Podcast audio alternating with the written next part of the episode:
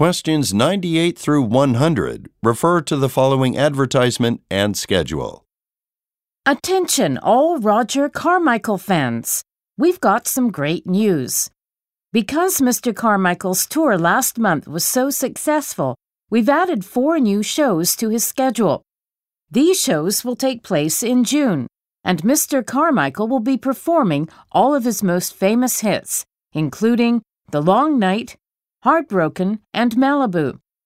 Tickets will go on sale at midnight on Tuesday, May 15th, and are expected to sell out within minutes, so buy them fast. Moreover, ticket buyers should note that there has been a change to the special guest performers who will be joining Mr. Carmichael for his extended tour. Fred Kembe was originally listed as performing twice during the tour, but for his second date, he has been replaced by legendary guitarist Smokey McLeod.